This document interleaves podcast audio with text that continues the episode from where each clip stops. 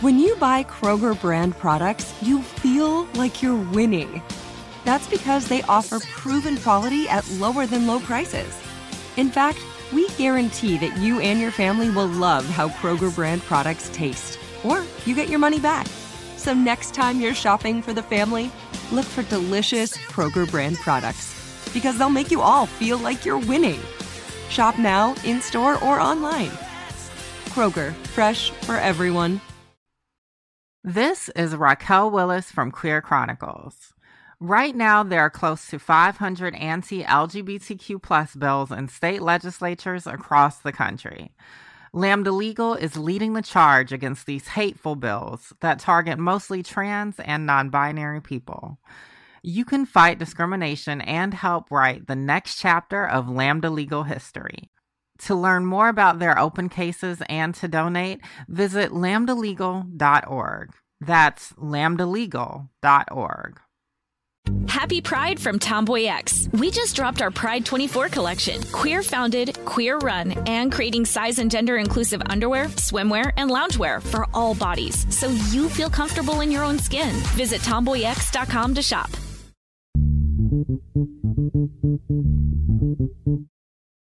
Thank you. Greetings and welcome to Woke AF with me, Danielle Moody. This week on my Patreon, I shared conversations that examined how we can reverse the damage that the last four years have done on our country and what can be done to create a better future for everybody. Today, I'm bringing you thoughtful tastes from two of those interviews looking at the structural inequities in the public school system and the continued fight for LGBTQ equality. As always, to hear these full discussions and get full one-hour shows every single week, head over to patreon.com slash wokeaf and subscribe. For now, take a listen to my talk with educational scholar Bree Picower, author of Reading, Writing, and Racism, about how teaching race evasiveness to educators only deepens the racial divide in our schools. What kind of pushback do you get when you're telling people like, "Oh, we're doing this work, but we have to undo this work in our classrooms." Like it isn't just a, you know, an exercise in like growth in our democracy, but it's like how do we do that? Mm-hmm, mm-hmm. I'm so glad to hear that that was your experience because it certainly isn't the norm um, in teacher education programs. I think most teacher educators consider themselves specialists in the subject area that they're preparing people to teach. So I'm elementary education. My specialty is social studies. So that's what I'm supposed to prepare people to do. Um, instead of thinking about that we are preparing a whole person that is going to be sitting in front of a whole room full of people.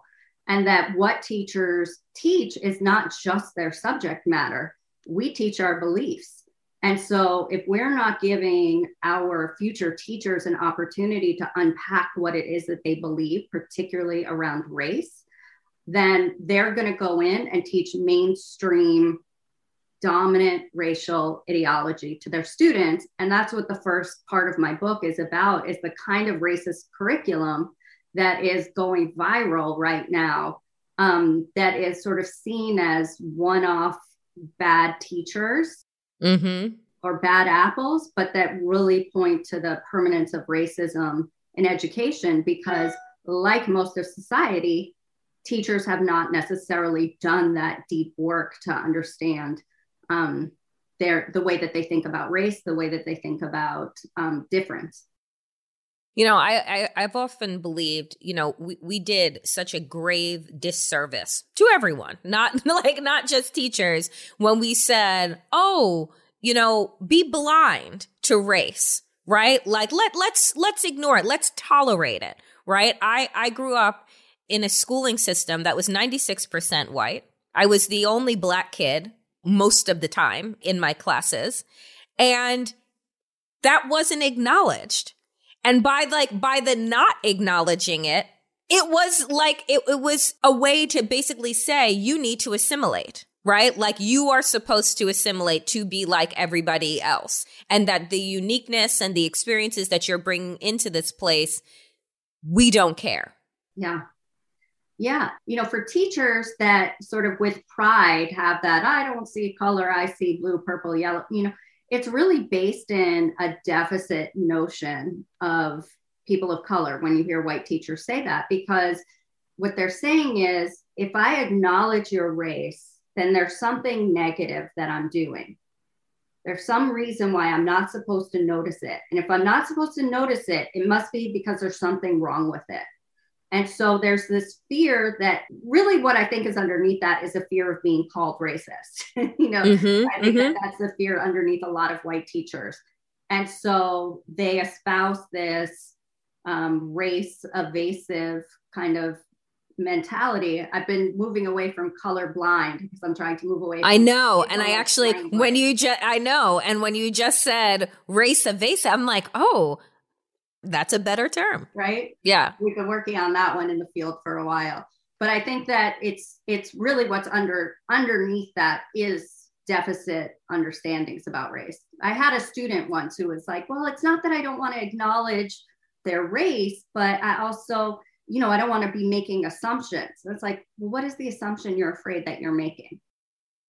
What was the assumption that they were afraid that they were making? Well, it was actually very confusing when she actually started to talk about, when she started to get into it, she had a lot of confusion around race, period. I mean, there's so much right beneath the surface. You know, she started talking about how, well, if she gets a tan, then she's darker than some of her students. And so I think she was wondering if that, if she's still white. I mean, it was, look, this stuff is unexamined and it's wow. Messy.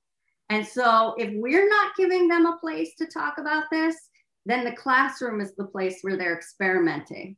And we see the results of what that looks like when we see these, you know, pieces of curriculum that are floating around it. You know, as recent as three days ago, there was a curriculum um, out of Wisconsin around, I think the words were something like something about an escaped slave. Yep. And how would you put how I could I like for the life of me, Bree, when these stories come out, I'm like, how? How? I know that teachers sit down and they plan out their week, they plan out their unit. And I'm thinking to myself, how? How does something like that happen? And that's where this book came out of, really, was I was just, I started collecting these examples like this because I have students white students who don't necessarily believe that racism is still a problem, at least pre 45th president. I'm like pre insurrection. and you know this sort of post-racial so i had started collecting these examples to show no this actually is a problem and so after some point it got beyond the like shock value and the disturbing value of them and i really started to question the, you know, these aren't anomalies, these aren't going anywhere. And so, what is their function? How are these examples actually functioning to A, maintain white supremacy, mm-hmm. and B, teach the next generation dominant ideology without them necessarily even knowing the history? How is it still teaching the mainstream ideas around race to the next generation? How is it reinvesting in whiteness? And so that's really where the book started was to analyze these examples to move past the like disturbing shock value to see that these actually do have a purpose and their purpose is to maintain racial hierarchies. My conversation with Bree resonated with me for days after we talked, so I definitely recommend taking a listen to the entire conversation. Just $5 gets you access to a growing library of hundreds of shows at patreon.com slash wokeaf, with five new episodes going up every single week. Another discussion I found resonance in was with my friend Kierra Johnson, who is the new executive director of the National LGBTQ Task Force. We'll jump into this conversation with me asking Kierra what direction she is guiding the task force in after after four disastrous years of anti LGBTQ policy from the previous heinous administration. I'm trying to move away from Trump, but it seems like I'm never going to be able to. So, you know, what are some of the things entering into this position now that you've had to deal with, you know, over the last four years? The last four years of the Trump administration have been traumatic for so many marginalized communities, but particularly for the LGBTQ community, we were the target from the beginning. right? It was like inauguration in 2017 and then boom, right? Like we're going to let you know exactly what we think about you. We're going to remove you from the website right? From the White House. We're going to, you know, rescind protections for LGBTQ youth in school. We're going to ban transgender people from the military. We're going to take away, you know, any right, right, that had been won. We're rolling back. So, what are some of the things, like the big tackle things that came out of the last four years that you're focused on now in terms of repair? Yeah, I, I mean, and you named a, uh, you know a lot of those things, and I think the overarching impact of that is fear, right? Depression, a whole, you know, I, I, think about people like young people who were 14 years old when he came into office that were perpetually hearing messages that you're not human, you don't deserve civil rights. It is okay to bully you because you are you know you are undeserving right of of compassion and joy and part- mm-hmm. being able mm-hmm. to participate in community and society and so i mean honestly uh, one of the big things we're tackling is hopelessness right? Mm-hmm. people i mean it was literally sanctioned by the state where you could harass and jail trans black women right? Like it was just it was like the the new norm of the land and so you know those are the things we're trying to undo while also you know working to be proactive in our campaigns and, and actions so you know it was really heartening right to see the repeal of the ban of transgender folks in the military yes. you know one of the questions that has been sitting with me is does that also mean that people who were discharged, do they now have access to their pensions? It's like the trickle down effect, right? Yeah. So they don't necessarily need or want to be reinstated, but do they have access to VA benefits now? Right. So, you know, I think we're still trying to figure those things out. And I do want to see, and I'm hopeful that the Biden administration is going to take some real concrete action to eradicate this violence against trans women. I mean, it's a real epidemic uh, in our country right now. And, you know, every year, Kierra, the numbers are worse than the year before. And, you know, it is so, it, the word disheartening doesn't even begin to describe what is happening, right? That to leave your house as a black trans woman is in fact taking your life in your own hands. You know, like we have lost so many stalwarts of our community as well as those that just are just trying to live their life, like just trying to exist. And I don't think that we talk about that enough. Yeah. And so I think that that should be of top of mind for the the new administration. Well, and it's just a restoration of our humanity, right? Like mm. it's as simple as it's as simple as that. And and one of the things, you know, the the movement and the task force in particular is is working to further right now is ensuring federal protections, right, for LGBTQ people. I think a lot of folks you know, around the country don't know that discrimination is still legal based on sexual yep. orientation and gender identity. People can be kicked out of housing, right? Like people can be denied health care. They can still have their children taken away, turned away from a church um, when that's your place of worship.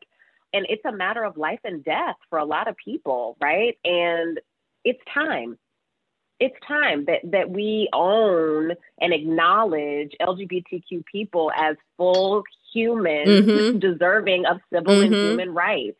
And it's exciting because I think this is the first time in recent history where it feels like that might actually be possible, right? And definitely yeah. in the last four and a half years, it's the first time I think hope outweighs the fear, right, that people have um, about what's possible.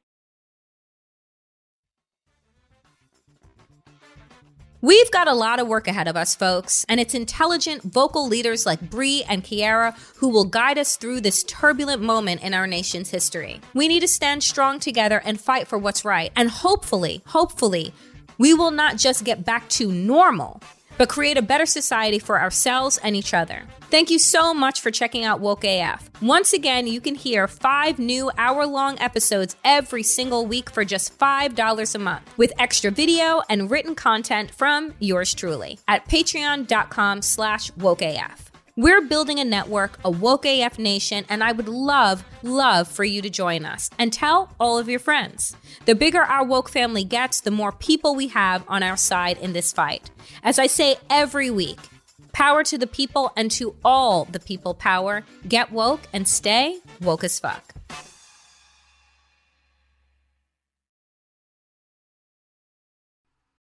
This is Raquel Willis from Queer Chronicles. Right now, there are close to 500 anti LGBTQ plus bills in state legislatures across the country.